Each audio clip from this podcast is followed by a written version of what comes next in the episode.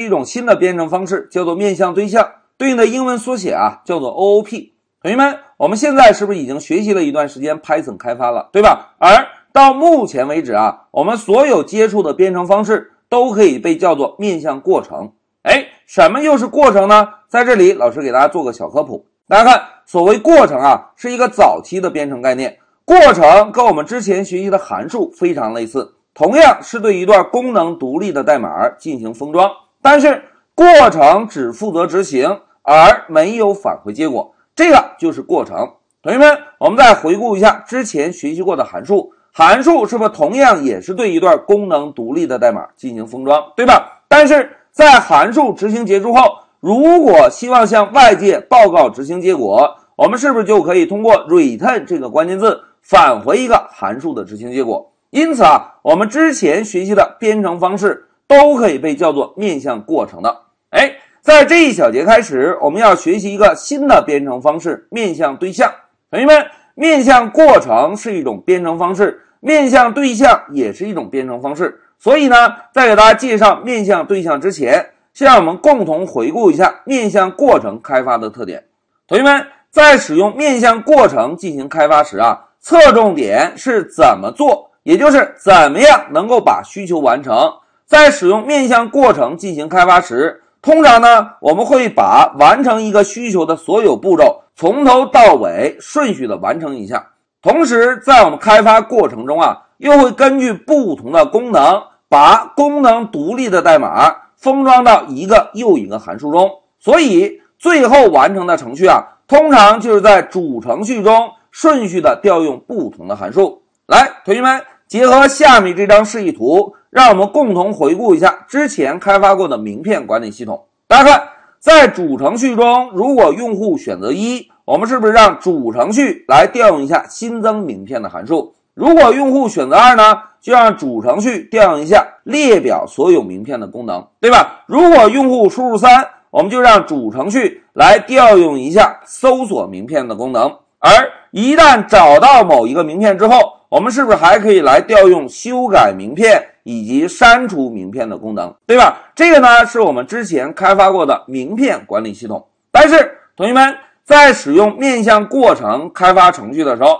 如果需求是不变的，或者需求是简单的，使用面向过程开发没有什么问题。但是呢，如果随着功能的递进，需求变得越来越复杂。那么很有可能啊，让代码也变得越来越复杂。哎，在这里，老师给大家举个例子，同学们，假设在新增完名片之后，我们还要查看一下所有名片的列表，是不是就需要新增名片这个函数再调用一下查看所有名片列表的函数，对吧？那如果在查看所有名片之后，我们呢又希望修改某一个名片，哎。又需要调用到修改名片的函数，那或者需要删除名片呢？哎，我们啊就需要让这个函数再调用一下删除名片的函数。哎，依次类推，同学们看这个函数调用的关系网络是不是就越来越复杂？而且啊，如果我们对某一个子函数的功能进行修改，或者修改了一下这个子函数的参数，哎，同学们，如果把这个子函数的参数进行了修改。是不是就意味着需要把所有调用这个子函数的其他函数同样也需要修改一下，才能够保证程序的正常执行，对吧？因此，使用面向过程这种编程方式啊，在开发复杂项目的时候，难度是非常非常大的。因为啊，面向过程没有固定的开发套路，一旦函数调用你中有我，我中有你。这个时候再来增加一个复杂的需求变化，就会使得代码的开发呀难度剧增。哎，这个就是我们之前学习过的面向过程的特点。哎，同学们发现没有？面向过程并不适合复杂项目的开发，对吧？那如果想要开发复杂项目，应该怎么做呢？哎，这就涉及到我们在这一小节中要给大家隆重介绍的另外一种编程方式，叫做面向对象。同学们，面向对象在开发程序的时候。侧重点是谁来做事情？其中这个谁呀，就是面向对象的对象。那这个对象又是怎么确定的呢？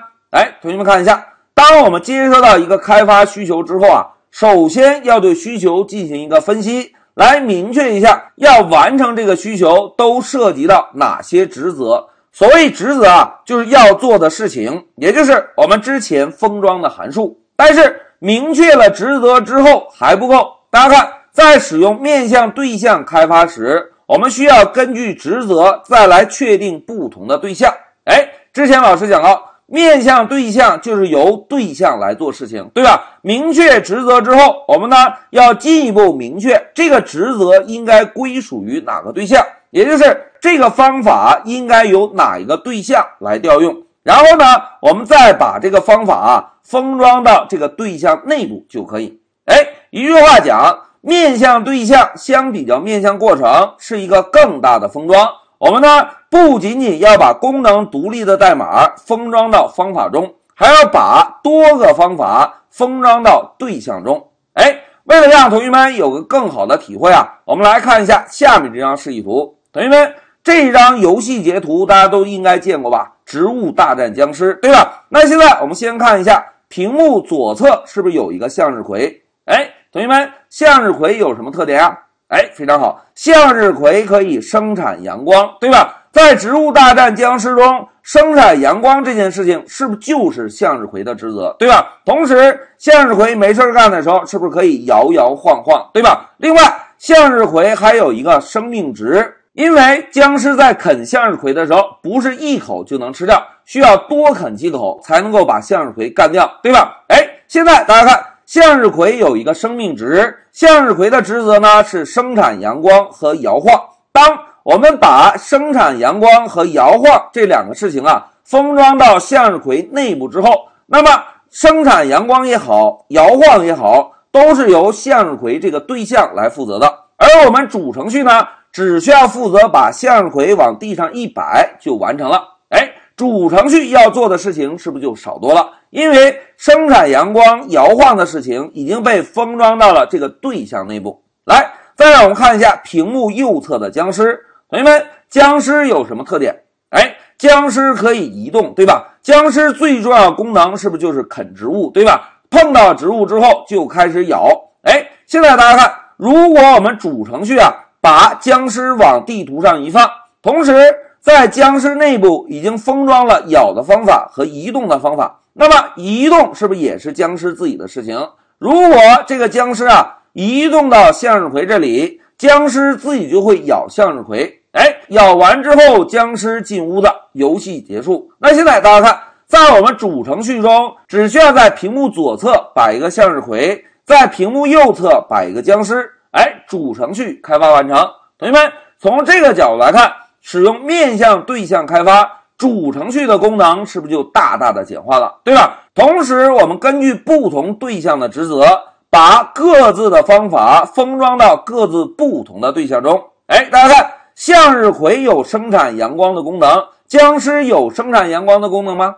哎，并没有。所以，僵尸这个对象永远也不可能调用向日葵的生产阳光这个方法，对吧？那同学们对比一下。之前老师给大家画的面向过程的示意图，是不是很有可能出现函数你调我，我调你的情况？但是呢，在面向对象开发的时候，由于明确了职责，所以各个对象之间的方法啊很少会出现彼此调用的情况，因为职责明确的很清晰。因此，面向对象啊这种编程方式，实际上呢是专门应对复杂的开发项目。提供的一个固定的套路，哎，同学们，通过老师这个介绍，大家感觉一下，是不是还是非常有必要学习一下面向对象这种编程方式的，对吧？因为学习了面向对象，我们呢就掌握了一个固定的套路，可以开发一个复杂的项目了。同时，要学习面向对象啊，我们只需要在现在已经掌握的面向过程基础上，再学习一些简单的面向对象语法。就基本上能够掌握面向对象这种编程方式了。好，讲到这里，老师啊就给大家简单介绍一下面向对象的特点。一句话讲，面向对象这种编程方式就是专门来应对复杂项目开发提供的一个固定的套路。在面向对象开发时，侧重的是谁来做事情。要明确谁，我们首先呢要来确定一下职责，根据职责来明确不同的对象。在对象内部封装不同的方法。一句话讲，相比较面向过程而言，面向对象就是一个更大的封装，不仅仅把功能独立的代码封装在方法内部，还要把多个相关的方法封装到一个对象中。好，讲到这里，老师先暂停一下视频。